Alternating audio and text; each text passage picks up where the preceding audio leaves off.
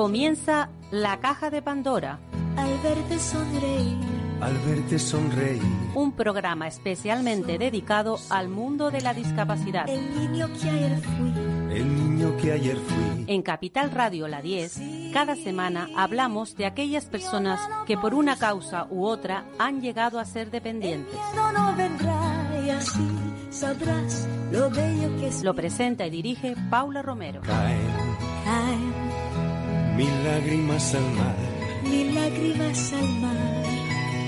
Tú Tú no me verás llorar. no me verás Hola, llorar. aquí estamos nuevamente hablando de discapacidad. Y hoy estamos muy contentos porque tenemos que darle la, la enhorabuena a Lorena. Lorena salió la semana pasada hablándonos del problema que tenía con su pequeño, con Oscar, un niño de cuatro años con autismo. Y bueno, hay una frase que es muy vulgar, pero que se, se emplea mucho, que es aquello de que la sigue, la, la consigue, pues ella lo ha conseguido. Hola, Lorena. Lorena. Hola. Hola. Lorena, ¿estás? ¿Me oyes? Sí, te oigo, Paula. Vale, Lorena, enhorabuena. Has logrado eh, lo que, lo- vamos, lo, lo que por derecho le correspondía a Oscar, ¿cierto? Sí, bueno, a ver, es una, una victoria un poco agridulce, también te digo. Eh, ayer eh, tuvimos una reunión con la directora y nos hemos enterado que la ATE tiene contrato hasta diciembre. Y que a partir de Oh, diciembre no sabemos qué va a pasar. No sabemos Madre si es mía. por, por porque es una cuestión administrativa o bien porque los medios de comunicación presionaron a la, a la consejería y querían un poco callar el tema. Pero bueno, de momento tenemos hasta diciembre. Voy a dar un voto de confianza y pensar que es una cosa administrativa Pues sí. y, y bueno, y a ver qué pasa. pero Sí, pero de estamos contentos. De todas formas, Lorena, es que llevabas mucho tiempo tratando de que esto se resolviera, que tuviera tu hijo una persona para que le, le ayudara en sus necesidades básicas, porque el profesorado no está para eso. Entonces lo, se logró, bueno, lo que tú has dicho, hasta diciembre. Pues bueno, volveremos a la carga luego, ¿no? Cuando Por veamos que no, que no lo, o sea, que no hay una continuidad en el, en la atención. Sí, no, está claro. Yo, a ver, yo sé que me queda mucho pa- camino por recorrer y, y hemos ganado una batalla, una pequeñita, pero nos queda, nos queda ganar la guerra, como digo yo, así que poco a poco iremos velando para que los derechos de Oscar se cumplan y, y que no se olviden de ellos las personas que, que se lo tienen que dar.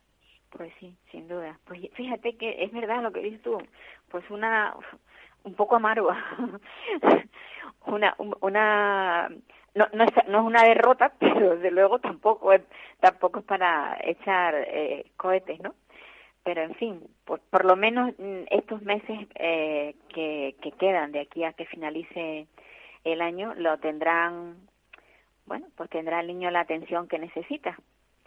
Sí, mira, además es que, mira, he hablado con muchas madres de, de grupos TEA Y, y me, querían decir que por favor, ya que tú nos das voz, que dijera que por favor, diferencias entre comunidades autónomas, porque la atención temprana en la educación pública es insuficiente, que la tardanza de los diagnósticos, que al final tienes que acudir a, un, a, un a que te diagnostiquen por lo privado y cuando tienes el diagnóstico del privado, en el vas a atención temprana y te dicen, no, esto no vale, tiene que ser del público y que por qué se valora la discapacidad y la dependencia de una manera diferente en cada comunidad autónoma. Y Pues esto sí. te lo digo porque me lo pidieron las mamis de TEA que se han puesto en contacto conmigo y también por eso es una victoria agridulce porque me he enterado de tantos casos que me han llamado y que me han dicho por lo que estaban pasando, aparte de todos los apoyos también que recibí, que recibí muchísimas llamadas de apoyo y por eso también es un poco agridulce porque dice, te quedas con una cosa ahí en el corazón de decir, ah, no, esto no puede ser así. hay tanto que, que- hay tanto que luchar para lograr sobre todo que los derechos se cumplan no no buscamos nada especial Sí, es eso. Yo por eso yo digo que yo voy a seguir luchando y, y tengo un arma que se llama la Ley 7 barra 2014 del 13 de noviembre garantía de los derechos de las personas con discapacidad en Castilla-La Mancha y, y esa es mi arma. Y el que no la quiera cumplir tendrá que hacerlo de alguna manera, porque no es que lo pida uno, es que lo pone la ley. Lorena, ¿habéis pensado hacer una asociación para que no estés tú tan sola, para que te sientas apoyada por más madres que quieren lo mismo? Pues mira, hemos hemos hecho eh, unas madres que coincidimos en la manera de pensar, porque también, a ver, dentro de los grupos TEA o de todos los grupos de discapacidad, también hay diferentes maneras de pensar. Pero bueno, me he juntado con un grupito de madres que son geniales, que tienen Instagram, que bueno, hemos movilizado ahí un grupo de WhatsApp en el que se está metiendo mucha gente y, y se llama se llama Madres Neuroatípicas y, y en ello pues estamos movilizándonos para dar información a la a las personas y se sientan apoyadas y no se sientan solas. Sí, creo que sería muy bueno, porque tú sabes que la unión hace la fuerza. Una frase muy manida, pero que es real.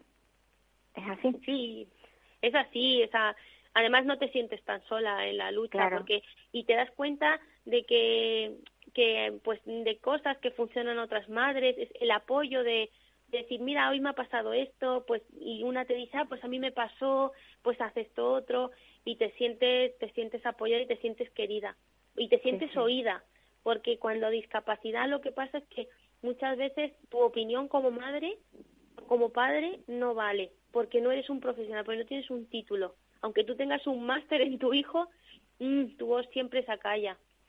Sí, sí, sí, sí. Tus conocimientos es como, no, como si no sirvieran de nada. Sí, exacto. Bueno, pues la verdad es que no empecé muy contenta, pero ya no ya no lo soy tanto no, no, pero hay que, estar, hay que, sacar la parte positiva de todo esto. Yo siempre intento sacar la parte positiva. Oscar tiene su AT hasta diciembre, pero la tiene. Que me, y que me ha aportado esto muchísimo. Me ha aportado el saber que puedo. Porque muchas veces muchas madres se rinden porque otras le dicen, no, no vas a poder, no lo vas a conseguir. Pero sí, se puede. Se puede con lucha, con tesón y no rindiéndose. Y a todas las mamás que están en la lucha, les digo lo mismo, luchar, es vuestro hijo, que habrá muchas piedras en el camino, las habrá, pero podéis, vosotras podéis, y esto es lo positivo que hay que sacar de esto, que se puede, que no nos van a ganar. Sin duda, una lesión muy grande la que nos estás dando. Lorena, me ha encantado, ya te lo dije desde un principio, contactar contigo, conocerte y saber que eres esa esa madre mm, jabata que se dice, sí, sí, sí, y que, y que vas a lograr muchas cosas con Oscar, seguro, seguro, seguro. Pues no sé qué decirte, la verdad. Yo, yo quiero decirte a ti una cosa, y es que muchísimas gracias por darnos voz. Eres importantísima, porque, mm, porque cuando te sientes así parece que estas noticias no nadie les da valor y no le dan la importancia. O sea, es más importante lo que se hable uno con su familia, con otros de estos famosos, pero estas cosas nadie les da valor.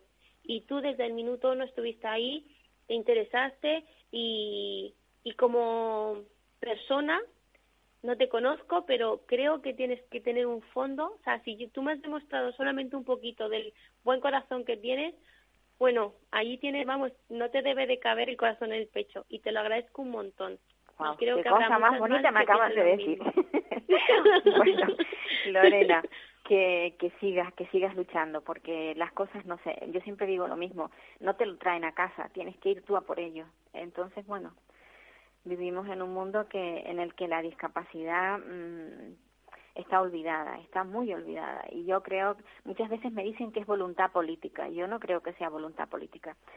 Aparte de que sí, que también es voluntad política, pero yo creo que también es que hay que hacerles un hueco en la sociedad porque eh, cuando alguien está en estas circunstancias, no solamente debería recibir el apoyo de quienes están pasándolo mal, sino de todos, el apoyo de todos. O sea, tengas o no tengas un hijo con estas características, porque la discapacidad no pide permiso y en cualquier momento en tu familia puede caer. Entonces, si no tenemos esa, esa idea, mmm, las cosas no van a funcionar nunca bien, ¿eh? Sí, no, y que todas las discapacidades al fin y al cabo vamos todas de la mano. Mira, yo ayer en mi curso de lengua de signos eh, fui a, estuve en contacto con, con personas sordas, personas mayores, y ellos también te contaban todas las dificultades que han tenido. Y cuando yo les contaba lo mío, lo de mi hijo, ellos se, se solidarizaban conmigo y, y, se sentían parte de ese problema, de, ese, de, de, esa solución que, que ellos decían, sí, sí, esto lo vamos a conseguir entre todos. Entonces yo creo que la, la discapacidad nos tiene que unir a todos, sea el grado que sea, sea cual sea, todos unimos a por ello. Y si vemos que haya una noticia de eso, hay que apoyarlo, porque, porque al final estamos todos unidos con un mismo hilo. Sin lugar a dudas. Lorena, un abrazo. No, no, no nos perderemos el contacto. Y, Por supuesto. Y ya sabes, y ya sabes que cualquier cosa que, que quieras sacar a la luz, mm, estamos nosotros aquí. Esta emisora, eh, mientras a mí me permitan hacer el programa que llevamos ya vamos para los 12 años dentro de nada, pues quiere decir que estaremos aquí para hablar de, de todas estas personas que nos necesitan y que no tienen voz. Muchas gracias, Paula. Eres un corazón. Gracias. Un abrazo muy grande. Un abrazo. Bueno, pues sí, una medio agridulce, la victoria ha sido agridulce, pero bueno, como dice Lorena, que tiene un, tiene un optimismo fantástico y maravilloso, es positiva 100%, nos ha dado una lesión muy grande, por lo menos a mí, que a veces me, me vengo abajo pensando, uy, qué pena después de haber luchado tanto, haber conseguido una cosa, pero que sea a medias, bueno, a medias, como decía ella, no es a medias, es hasta diciembre, y, y en diciembre, bueno, pues ya se verá y no, no debería de, ser así, pero bueno, es que todas las cosas para lograrlas hay que luchar mucho, mucho, mucho, mucho. Todos los avances que tenemos eh, siempre ha sido después de, de, una, de una lucha. Bueno, pues tenemos a Ángeles, Ángeles González. Hola Ángeles.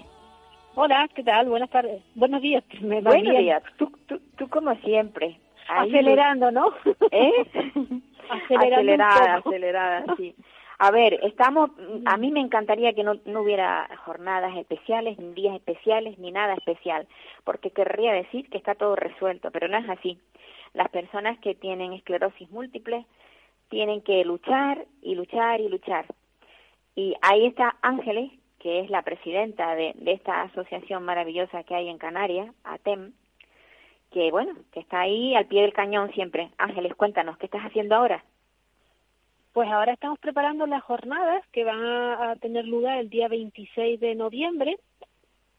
Y bueno, va a ser una jornada, eh, yo siempre intento innovar algo y poner cosas que, que sean... Eh, yo sé que es de 4 a 8 y, y tampoco se puede meter muchos temas porque además luego se cansa uno, pero sí que vamos a meter temas diversos, la fisioterapia combinada con otra, eh, con otra, mm, con otra eh, eh, eh, bueno, te diría yo como con otras terapias, ¿no?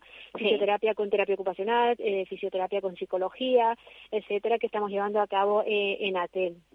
¿Vale? Luego va a estar pues un médico de medicina interna hablándonos de alimentación y, muchas cositas más, un, una psiquiatra, eh, luego la neuróloga hablándonos de, de, de, de los síntomas soft y, y bueno, pues luego estará también pues una médico rehabilitadora y hablando también pues con, con alguien que lleva una ortopedia pues de, los materiales que nos puede ayudar. Pero más bien no centrar en la ortopedia sino en, en lo cómo lo podemos hacer y, de qué nos podemos apoyar sin necesidad de mucha de, de mucho eh, sistemas técnicos ya. Pues luego también pues vamos a tener el, los representantes de Nestlé, que salió hace poco un, un, espesante nuevo líquido que se me hizo la muestra a mí y la verdad es que es bastante genial pues para aquellas personas que no pueden estar agitando y para que no se queden grumos y no y no sea desagradable.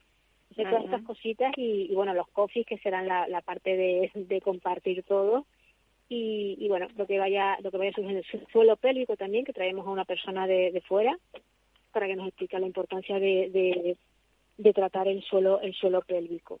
Y en eso estamos preparándolo, ultimándolo las últimas cositas para que todo salga bien. Y bueno, eh, ahí estamos. Yo, vamos como asociación, esperamos que, que les sea útil y si no siempre, eh, siempre como en todas las jornadas doy la opción de, de dar la, su punto de vista y lo que quisieran para la siguiente. Bueno, eh, quizás sería bueno porque, aunque todo el mundo lo sabe, lo que es la esclerosis, esclerosis múltiple, eh, es una enfermedad neurodegenerativa que no a, todo el mundo le afecta por igual. El caso tuyo, por ejemplo, tú no tienes ningún problema de movilidad hasta ahora, pero hay personas que incluso necesitan, llegado determinado momento, pues eh, asistencia, digamos, que necesita pues una silla de ruedas para poderse desplazar. Hay distintos tipos de, eso puedes hablárnoslo tú, hay distintos tipos de, de, dentro de la esclerosis múltiple. Hay, me parece que son tres, ¿no? Tres estadios, tres distintos. Sí, hay tres distintos y además, aunque estés en uno en uno concreto, sí. Eh, la sintomatología va a ser diferente, o sea, ya no solo la movilidad, pues la, los problemas de deglución, de vista, de sensibilidad, que, a veces son bastante molestos, de cognitivos. Entonces, eh, bueno, teniendo la, la misma, como digo yo siempre, teniendo la misma etapa de, o clase de, de, esclerosis, pues es diferente de, de unos a otros. Mm, bueno, un poco, eh, es un poco difícil, por eso se llama eso de, de las mil caras, ¿no?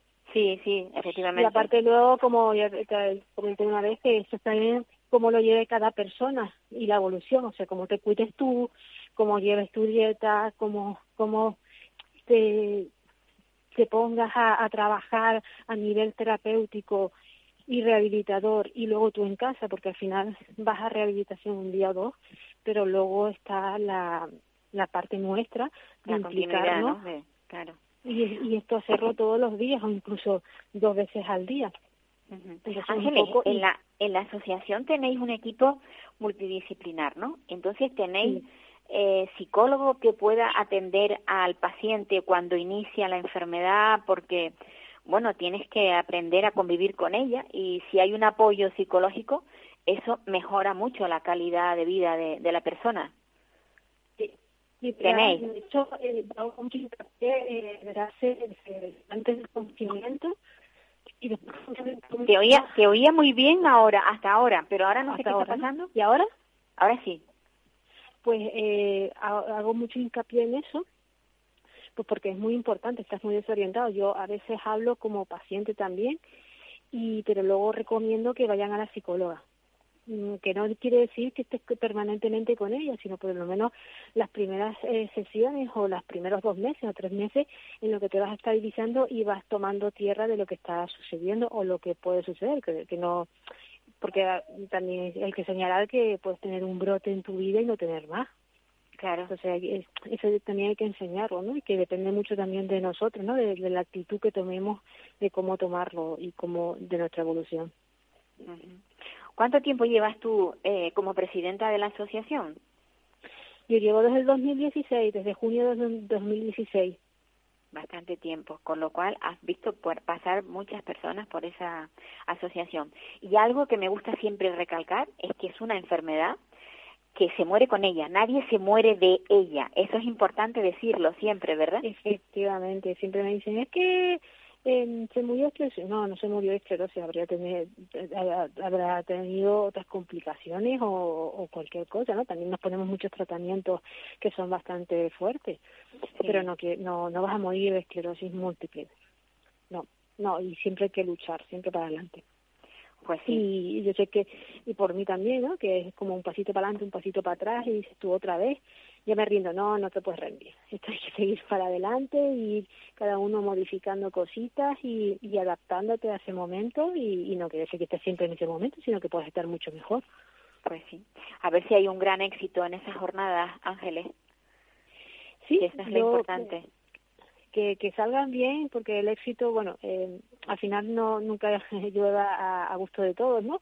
Pero que por lo menos llegue esa información que es importante también, ¿no? Que los diferentes especialistas vayan dando la diferente versión, o sea, muy importante el suelo pélvico y por por vergüenza o lo que sea no se dice al médico y, y llega más tarde el, el tratarlo y eso con unas sesiones puede mejorar mucho.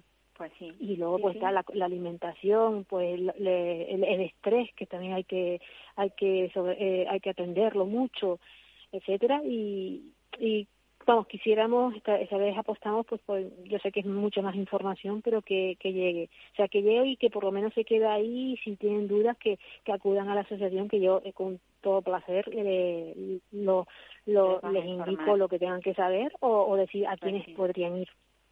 La asociación busca calidad de vida, sencillamente. Efectivamente, efectivamente. Ángeles, un abrazo muy fuerte. Un abrazo. Eres una gran persona y además estás en un punto en el que ayudas a mucha gente. Muchísimas gracias. Eso llena, llena mucho. Mucho éxito, mucho éxito. Sí, muchas gracias. Un abrazo. Bueno, pues esto es lo que lo que se hace desde las asociaciones, pues apoyar a las personas que en un momento dado pues padecen alguna enfermedad o tienen algún problema. sin lugar a dudas, eh, yo siempre lo digo que donde no llega la administración es ahí donde están las asociaciones, que son pues sencillamente grupos de personas que tratan de mejorar lo que hay en su entorno y, la única forma que tienen es, esa, agrupándose y desde luego en unas jornadas se sabe que se que son informativas porque son suelen acudir buenos buenísimos profesionales siempre se eligen buenos profesionales que orienten y, y de estas de estas jornadas se saca mucho mucho en positivo. Ahora nos vamos a ir hasta hasta la fundación Oliver Mayor que es de fibrosis quística y vamos a hablar con Beatriz Beatriz Layosa que tiene un apellido que yo muchas veces me olvido de él. Hola Beatriz. Hola, buenos días Paula. Siento tener cada vez que te, que te hago una entrevista te, te, te, he mandado un mensaje, por favor, es que me olvido, es, que es un apellido. Es muy bonito, pero no es frecuente. No es, no es común, la verdad que... Por, por lo menos por aquí. No eres la única. sí, sí. Bueno, Beatriz, que estamos de ahora mismo acabo de hablar con la presidenta de ATEN que están haciendo unas jornadas, que es lo que está haciendo fibrosis quística, que está haciendo la Fundación Oliver Mayor. Pues mira, eh, hoy, bueno, desde ayer, esta semana, se está celebrando la Semana Europea de, de la Fibrosis Quística y ahora mismo me acabo de sentar porque vengo de, de estar presente en el Hospital Universitario en unas mesas informativas. Ajá. Vale. Entonces, bueno, en esta semana estamos ahí como, como siempre con motivo de los, de los días mundiales, nacionales y demás, pues con, algunas actividades organizadas a lo largo de, de la semana. Beatriz, tú eres la trabajadora social de la, de la fundación. Sí, sí, soy la trabajadora social de la, de la sede de, Tenerife. Ajá, de Tenerife, porque esta fundación es a nivel de Canarias, no solamente eh, está aquí, o sea, hay una sede aquí y otra en Gran Canaria. Hay otra en Las Palmas de Gran Canaria, que también cuenta pues con los mismos profesionales, trabajadora social, eh, fisioterapeuta respiratorio, psicóloga y bueno, la, administración. ¿Con, ¿Con qué recursos económicos cuenta la, la fundación? Porque la fundación se montó en su día porque había una persona que había fallecido de esto, eran sus familiares quienes lo montaron, pero para que algo esté vivo, mm, desgraciadamente hace falta recursos económicos. Eso siempre, siempre hay que tenerlo presente, ¿no? Sí, y estamos, bueno, pues nosotros el mantenimiento, además de fondos propios, eh, pues a través de las administraciones públicas o privadas, eh, con la, a través de subvenciones, para los diferentes proyectos. Y bueno y luego pues también con eso financiación propia a través de recaudación de fondos con las pocas actividades o cositas que podamos ir haciendo. Que bueno que en estos dos últimos años pues se han visto un poquito más mermadas por esta situación pero bueno vamos vamos remontando. Cómo cómo, cómo ha afectado el tema de de la pandemia a las personas que padecen la, la fibrosis quística, porque estas personas son delicadísimas, o sea, su respiración hay que cuidarla, o sea, sus pulmones hay que cuidarlos tanto, tanto, y precisamente esta, esta enfermedad que, que está produciendo la pandemia es atacando a los pulmones. ¿Cómo, cómo vive la gente con fibrosis quística este problema, este, esta pandemia?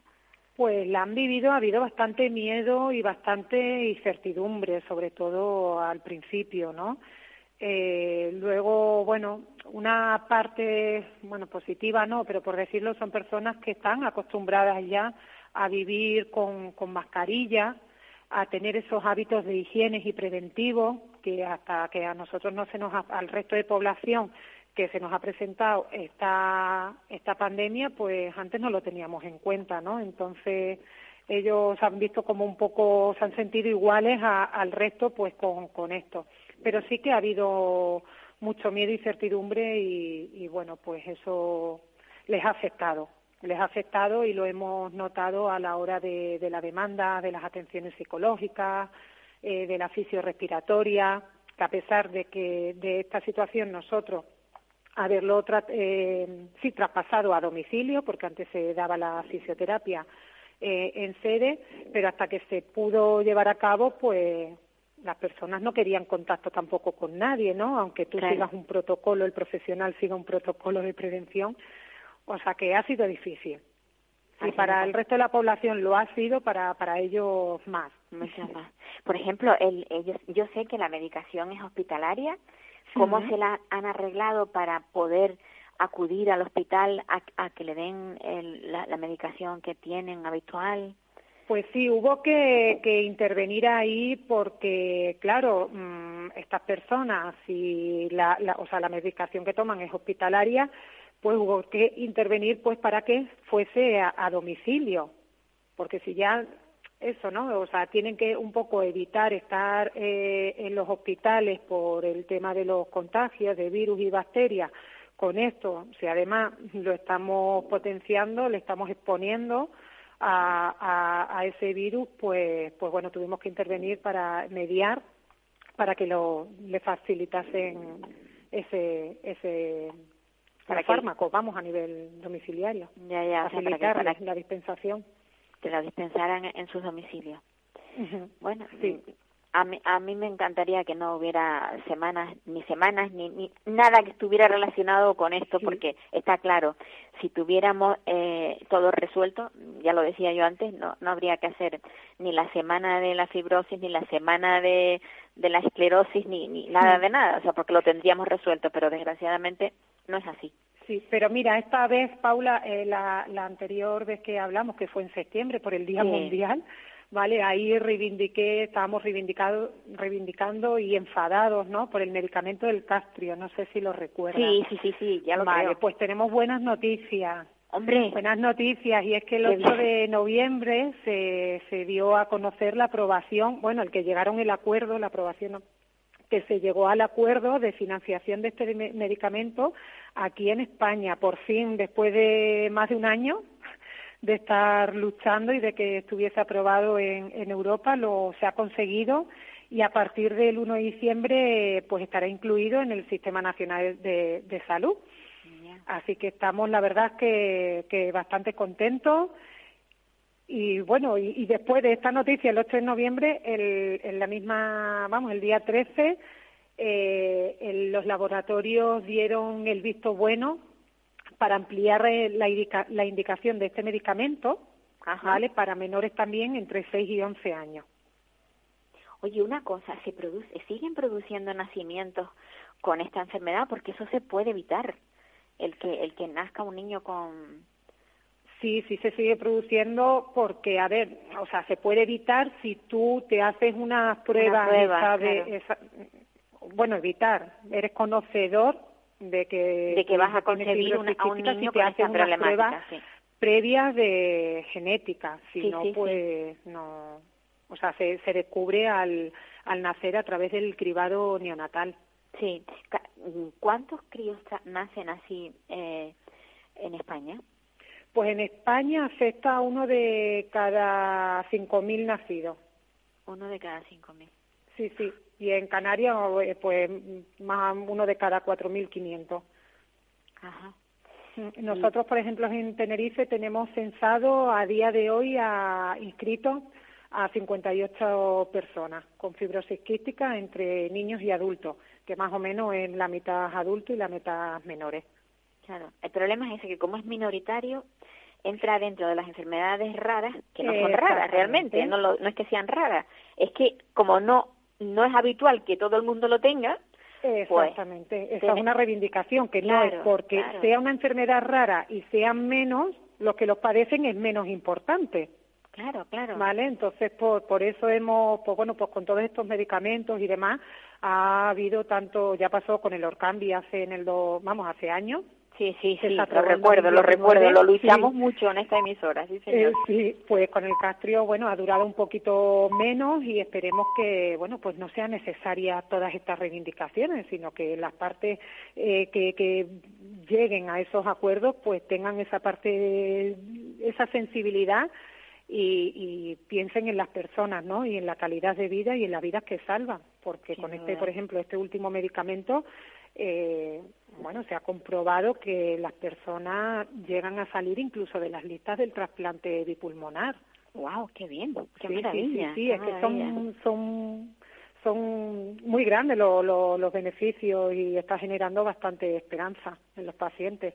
Entonces, antes se hablaba de esperanza de vida con esta enfermedad, ¿no? Con este tipo de tratamientos, que son terapias pues innovadoras eh, y revolucionarias, pues trata la causa subyacente de la de la enfermedad y hace pues que al final la, pues no se tenga que hablar de una esperanza de vida, sino como una población mm, normal, como el Sí, sí, resto, claro. con Sí, unas limitaciones, ¿no? Pero el solo y simple hecho de evitarte eh, que, que ser trasplantado ya, eso es un avance increíble, es ¿no? un avance.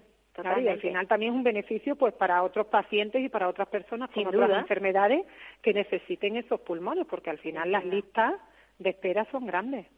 Sí, sí, sí, sin duda.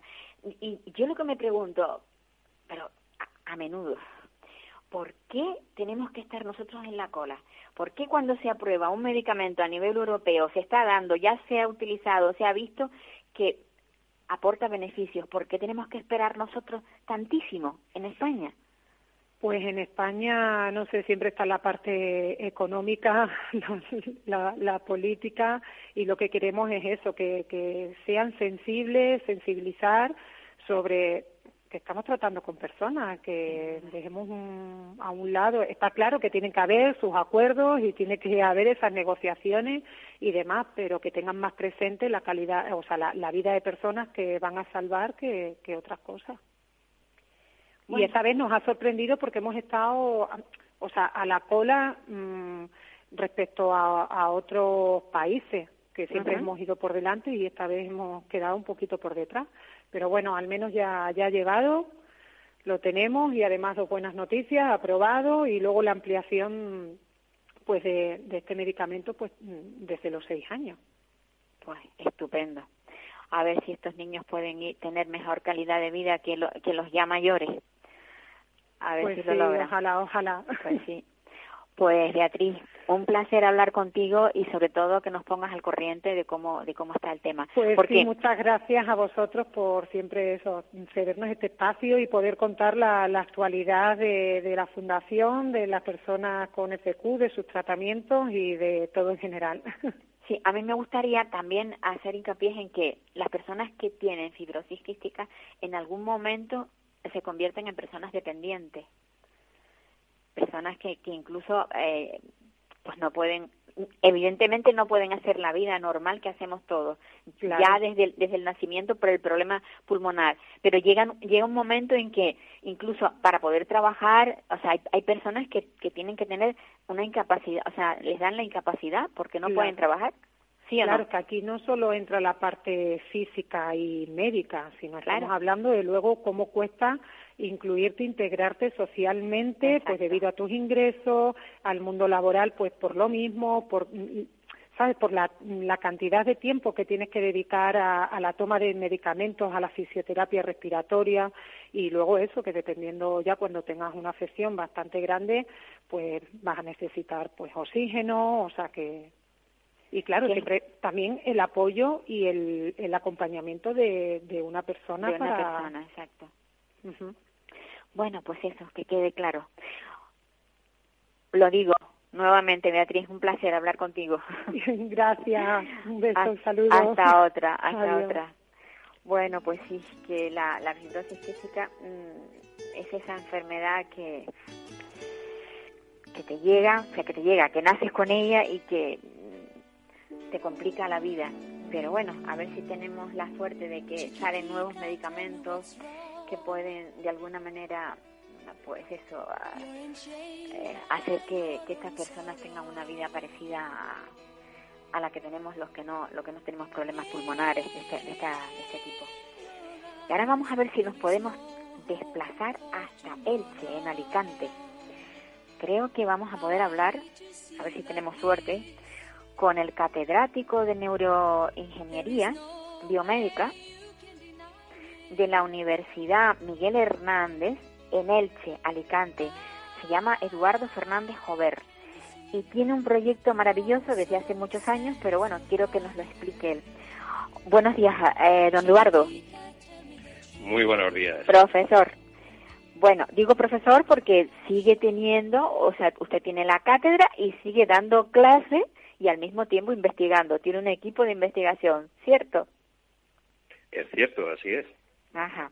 Bueno, pues a mí me, me sorprendió mucho eh, porque hago muchos barridos leyendo y viendo qué es lo que hay y me sorprendió mm, lo de mm, ese esa neuroprótesis, un chip cerebral que se puede implantar en, personas que tienen ceguera. Eh, que, ¿Cómo actúa este este chip en estas personas?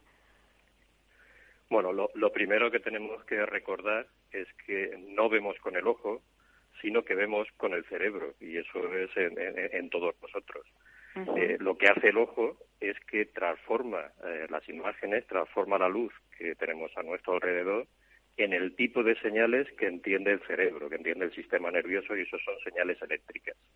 Esas señales eléctricas viajan por un cable que es el nervio óptico y debe llegar a una zona en la profundidad del cerebro y desde allí ya se proyectan hacia eh, la corteza que se llama visual, una zona de la corteza cerebral, que es el área visual que está un poco por la zona de la nuca. Eso es un poco como se produce la visión normal, pero desgraciadamente, pues en algunas personas, eh, pues, o la retina está muy degenerada o hay daños del cable, entonces la información del exterior no se puede enviar. Entonces nosotros lo que hacemos es de alguna manera saltamos eh, el ojo, saltamos la retina y saltamos el cable entonces tenemos como una especie de, como unas gafas que llevan una, pequeña camarita de, de vídeo, que no es exactamente una cámara, pero bueno, es, es como una cámara y luego procesamos esa información, la información del contexto y la transformamos también en señales eléctricas y esas señales eléctricas son las que mandamos directamente al cerebro a través de ese pequeño microchip que para que os hagáis una idea pues tiene 4 por 4 milímetros más pequeño que la uña del dedo meñique y ahí hay 100 microelectrodos. entonces, la, idea es relativamente simple. Eh, entonces, por ejemplo, William Penfield, que era un neurocirujano canadiense, se dio cuenta hace muchísimos años que cuando estimulaba, por ejemplo, con un pequeño electrodo eh, en esa zona del cerebro, el paciente decía o la persona decía, y veo como un puntito de luz con dos electrodos, dos como microagujitas pequeñas, se pueden percibir dos puntos simultáneos, podemos imaginarnos una línea recta horizontal o vertical, con tres un triángulo, con cuatro un cuadrado y así se podría llegar a inducir pues letras o, formas. Un poco esa es la idea general. Luego hemos visto que es un poco más complicado que todo eso, pero un poco como esquema eh, sí que sí que valdría. Cualquier persona ciega puede optar a, llevar este esta neuroprótesis o tiene que ser alguien muy especial para poderlo de, entrada lo que sí que tengo que quizás aclarar es que de momento estamos hablando de investigación. Esto no es eh, ningún tratamiento sino que yo, yo creo que hemos hecho, eh, en este caso tenemos una persona, los resultados han sido muy prometedores, pero son una persona, ahora tenemos que validarlo en más personas y estamos hablando solamente de, investigación, no, es ningún tratamiento.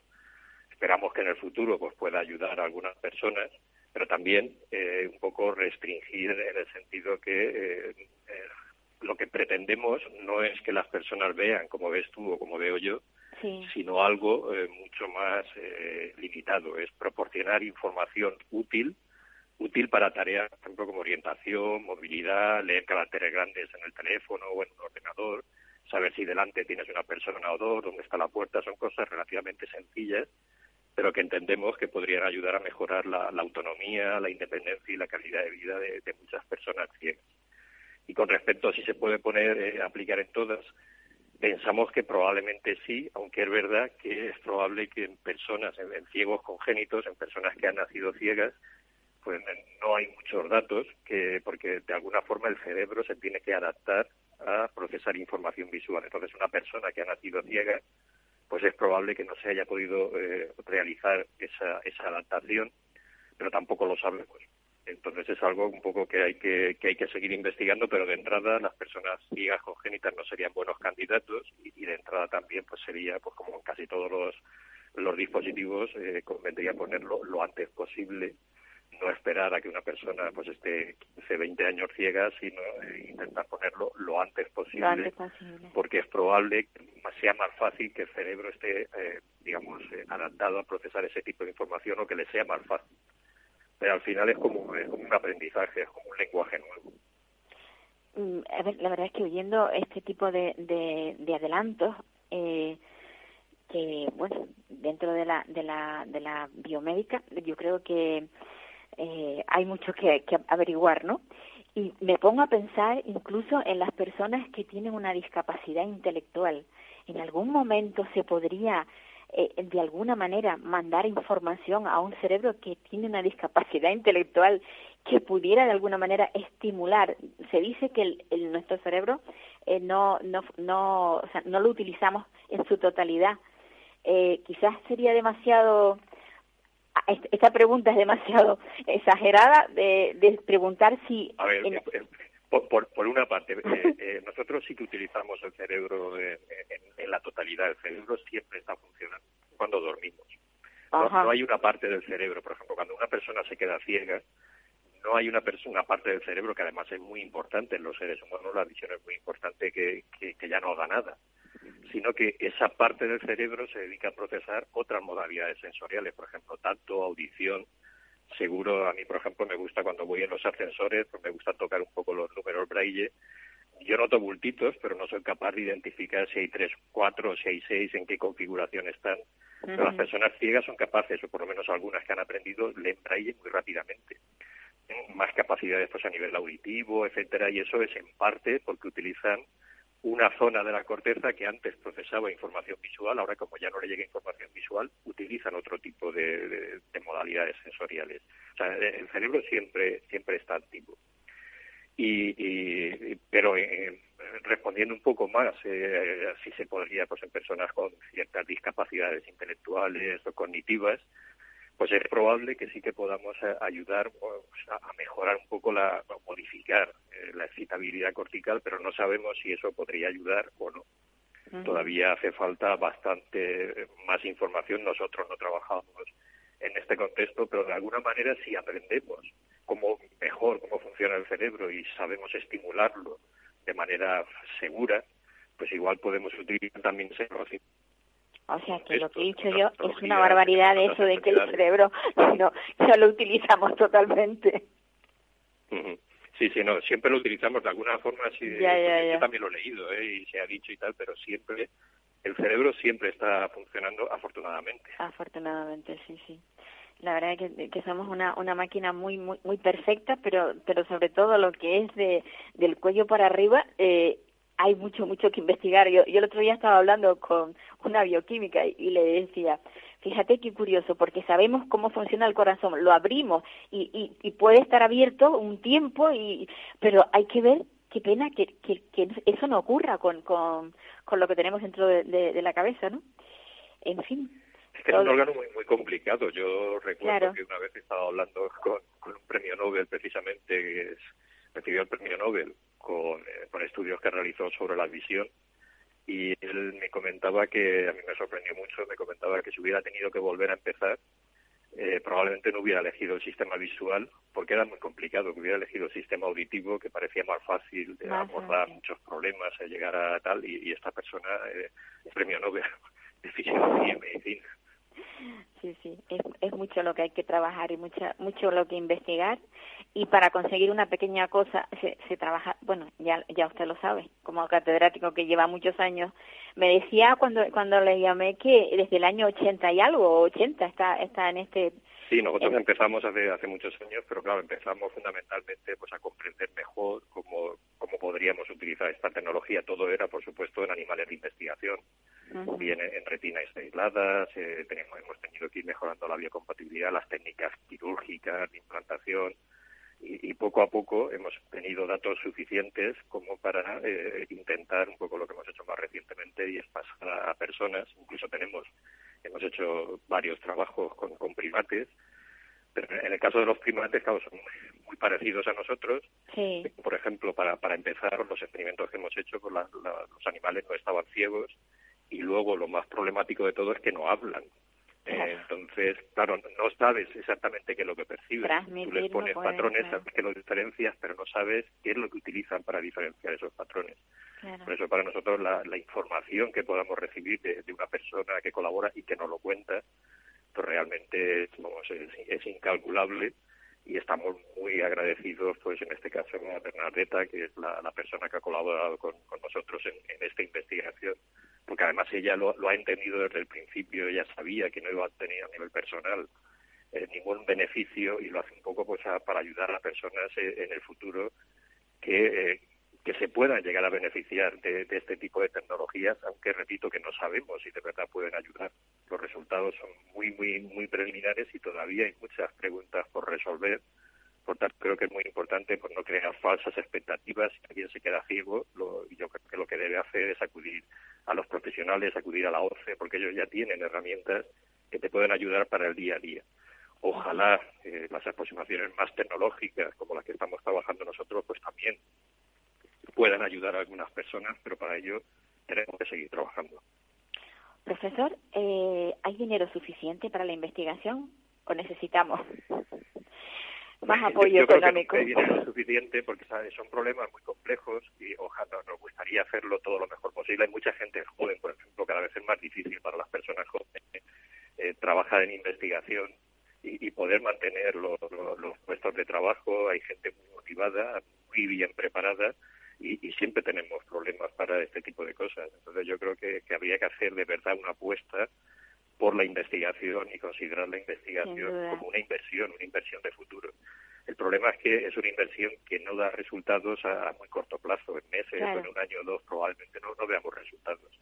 Entonces es más difícil cuando la inversión es a más, largo plazo, pero yo creo que desde luego es, algo que habría que hacer y es, eh, merece la pena en este tipo, no, no solamente nosotros, todas las personas que trabajan pues, con muchos tipos de discapacidades, con enfermedades raras, que si las sumas a todas no son tan raras, yo creo que pueden ayudar esta inversión en tecnologías, tecnologías médicas, pues a mejorar la calidad de vida de, muchísimas personas. Pues yo creo que desde luego merece la pena la investigación, pues aquí en España si nos comparamos con el resto de, países de nuestro alrededor, pues los proyectos son muy, muy limitados y, casi nunca es suficiente nosotros estamos teniendo suerte, pero, pero aún así también eh, vamos, es, un problema complejo y yo creo que, que, hay que invertir más. Pues sí, y, la pena que da cuando se da dinero para un proyecto y el proyecto no se ha terminado y se acabó el dinero y luego no se puede conseguir otra. Veces, o, o, cuando te dicen que, pues, que, vamos, que ahora hay que hacer otro proyecto porque ese ya lo has hecho, estás tanto lo has hecho, has llegado hasta un, hasta un punto, pero no, lo que tienes son datos suficientes como para seguir, a lo mejor ahora hacer más preguntas que cuando habías empezado. Qué pena, qué pena que la ciencia no tenga el apoyo que se necesita para que seamos un país puntero. Pero bueno, yo creo que lo que también hacen falta son profesores así como usted, que tengan un buen equipo y que sigan adelante. Me imagino que con, que con mucho sacrificio, pero adelante, siempre adelante.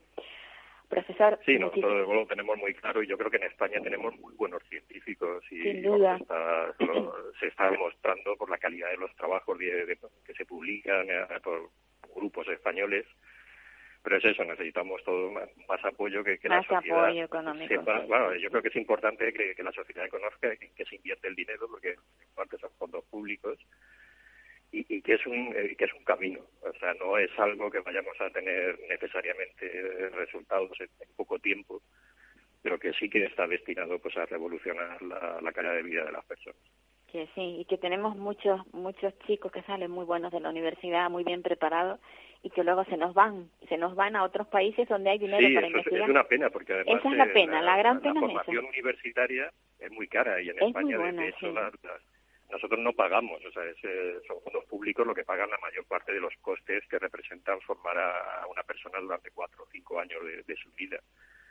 Muchas veces no podemos o no hay manera de que se puedan quedar a trabajar aquí y se tienen que ir al extranjero, con lo cual se aprovechan en cierta forma, porque allí ya empiezan a trabajar, pero no sin, sin pagar un poco la formación.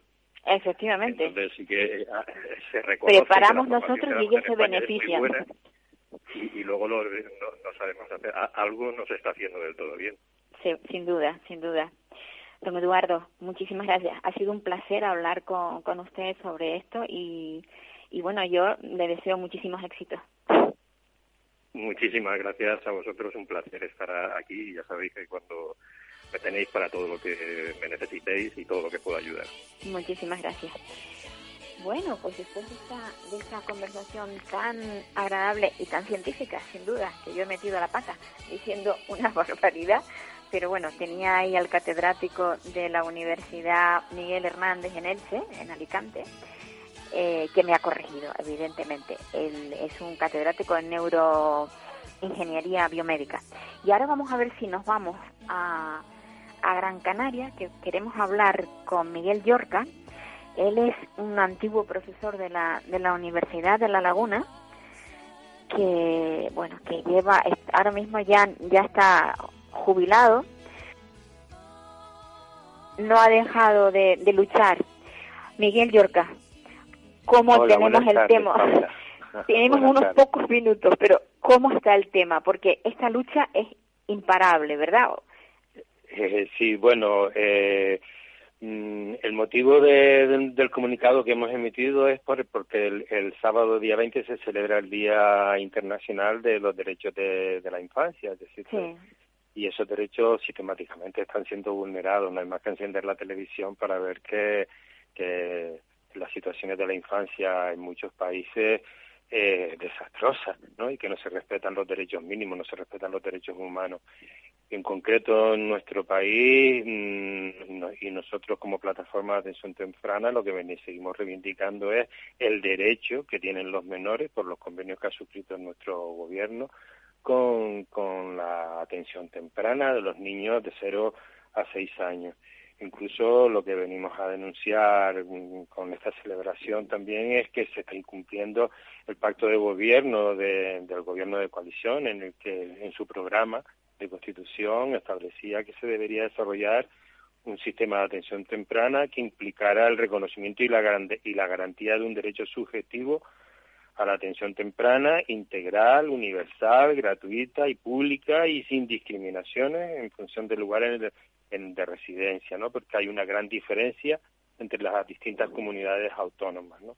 Si nos centramos en Canarias, eh, como tú bien decías en la presentación, llevamos una lucha de años para conseguir que se cree la red pública de atención temprana y bueno, la, nuestra realidad es que en la actualidad hay tres unidades funcionando solamente, eh, una en Gran Canaria, otra en Tenerife y recientemente, o sea, en el mes de julio empezó a funcionar la de Fuerteventura.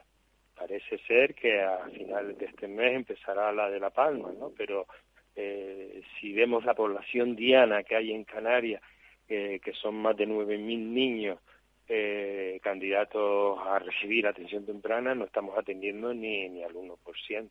Qué bárbaro. Estamos hablando de unas cifras muy grandes, porque eh, yo leí que habían 240.000 niños, niños en todo el estado, sí, sí, en el estado, sí. en, todo, en, todo el país. 9.000 y pico son en Canarias. Sí.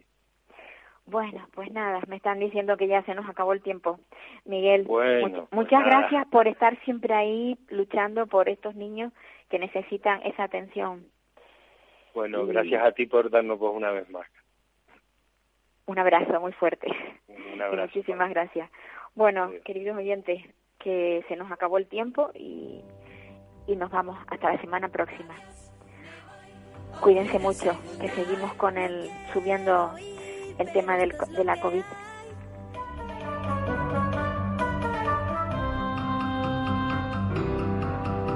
Adiós, me voy, olvídense nadie. Adiós, adiós, a usted, usted y usted.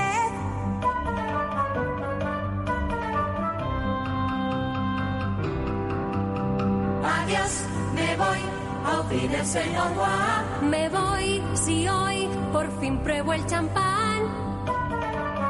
¿Puedo? No.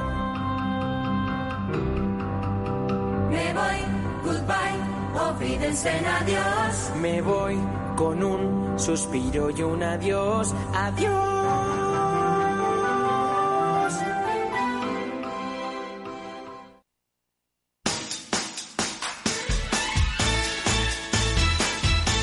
Radio, Música y Mercados.